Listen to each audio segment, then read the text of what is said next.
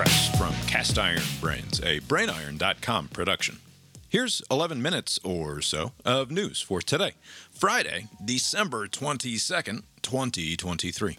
The Commerce Department announced Friday morning that the annual inflation rate stands at 2.6%, down again from 2.9% in October, when it dipped below 3% for the first time since March of 2021. This brings the annual inflation rate closer to the Federal Reserve's 2% target, making the prospect of interest rate cuts all the more likely after the new year. The slowing inflation rate can be attributed to the first month to month decline of the Personal Consumption Expenditures Price Index since April of 2020. In other words, for the first time since the first two months of the coronavirus pandemic, goods and services were cheaper last month than they were the month before. The stock market made broad gains early Friday in response to the news, with the three major indices on pace for their eighth consecutive week of positive returns, the best such run for the S&P 500 since 2017, and the first time for the Dow since 2019. The U.S. economy grew at a 4.9% annualized rate in the third quarter, according to revised numbers issued by the Commerce Department, and the economy is expected to continue to grow in the fourth quarter, though at a slower pace due to a widening trade deficit and less inventory building. The strong U.S. economy stands in contrast to what's happening in the United Kingdom, as Britain might be entering a recession, according to numbers from the Office of National Statistics. The gross domestic product in the UK shrank by one tenth of a percent in the third quarter, following a flat second quarter.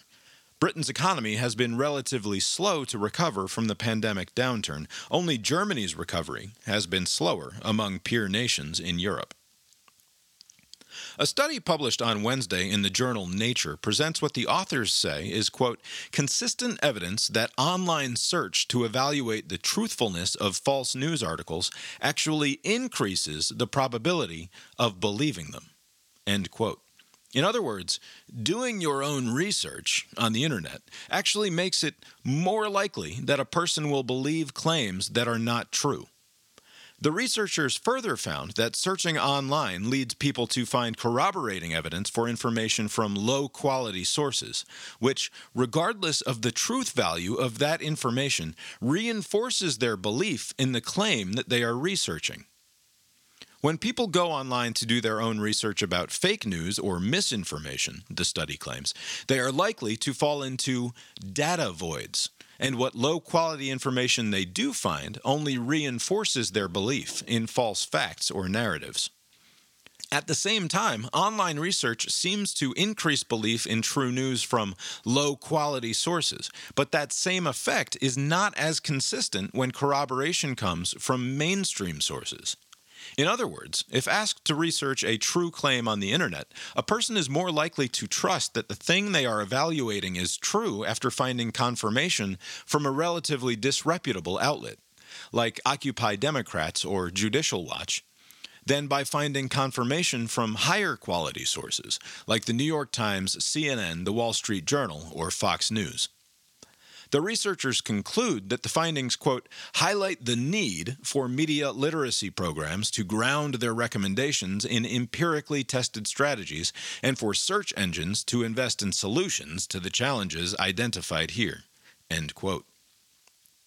An article in the New York Times today attempts to contextualize a text message exchange between Hunter Biden and his daughter that Republicans have used as evidence of President Joe Biden's criminality. The text in question reads as follows quote, I hope you all can do what I did and pay for everything for this entire family for 30 years. It's really hard. But don't worry, unlike Pop, I won't make you give me half your salary. End quote. Republicans have claimed that the message suggests that the elder Biden was receiving half of Hunter's millions in earnings during his son's time as a consultant for the Ukrainian gas company Burisma and another Chinese energy firm. An influence and corruption scheme that would be markedly worse for the president if he truly was financially benefiting from his son's work, especially given that he did not report this alleged income. The article reframes the text through Hunter's daughter's perspective, who explains that her father was always telling his kids about how relatively tough he had it growing up, when he and his brother were expected to work and contribute to the family as early as high school and through college. The presidential granddaughter is describing her father as a drug addicted, pathetic, uphill five miles in the snow both ways blowhard, rather than a victim of Joe's relentless criminal scheming. Which, if I may briefly editorialize, is much more in keeping with the reality of the situation, it seems. A paywall busting copy of the article is available to read by clicking through the link in today's show note at brainiron.substack.com. Republican lawmakers in Ohio are making extensive changes to the marijuana legalization law that is set to go into effect next Thursday. A ballot measure that passed with 57% of popular support in November would have allowed individuals to grow up to six plants at home, but current Senate legislation would eliminate home growth, reduce the amount of marijuana that an individual is permitted to possess, lower the level of what constitutes a legal amount of THC in a product, and increase the tax rate on all marijuana sales, and would redirect revenues from sale of the drug back into the general state state fund and law enforcement training, rather than into a fund for the creation of local, government run dispensaries. The changes to the law would need to also be passed by the Ohio House before being signed by Governor Mike DeWine. And both House Republicans and DeWine have indicated they lean more in the direction of going with the referendum as passed by the people, with fewer dramatic changes to the voters' expressed intent. Now, some TMP analysis. The story is an increasingly familiar one, as Republican lawmakers in red leaning states have often found themselves at odds with the will of the people as expressed in ballot referenda. The dynamic is an interesting one.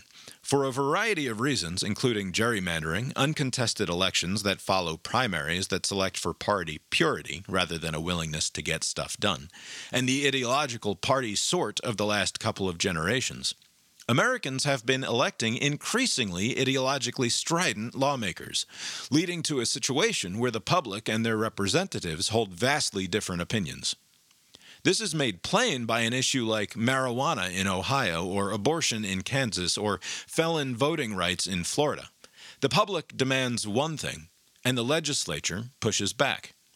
Until some fundamental changes are made in the way we choose our representatives, the disconnect between what the public wants and what their lawmakers are willing to give them will only be exacerbated. Representative government, eh? In related news, the White House announced Friday that President Joe Biden is issuing pardons for thousands of individuals convicted of use and possession of marijuana on federal lands. Though no one will be freed from prison as a result of these pardons, the idea is to wipe clean criminal records of those already free, making it easier for those previously convicted of use and possession to secure employment, housing, and education. A federal appeals court breathed new life into a lawsuit filed against the alternative rock band Nirvana on Thursday. Spencer Elden is the now 32 years old man who was photographed floating in a swimming pool as an infant, a picture that became the album cover for Nirvana's generation defining album, Nevermind. Elden claims that he has suffered permanent harm as a result of his association with the epical album, which has included severe emotional distress and a, quote, lifelong loss of income earning capacity, end quote. The lawsuit was originally dismissed as being beyond the statute of limitations for such a claim, but the appeals court ruled that the reissue of the album in 2021 for its 30th anniversary constituted a new potential instance of harm, resetting the 10 year statute statute of limitations.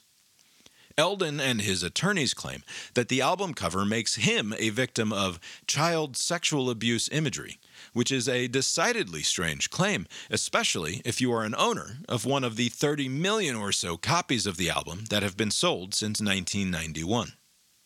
Kurt Cobain, the lead singer and songwriter for Nirvana, who died in 1994, told record company executives who were nervous that the album cover would cause too much controversy that he was willing to compromise by adding a sticker to cover the apparently offensive part of the photo, as long as the sticker read, quote, If you're offended by this, you must be a closet pedophile. End quote.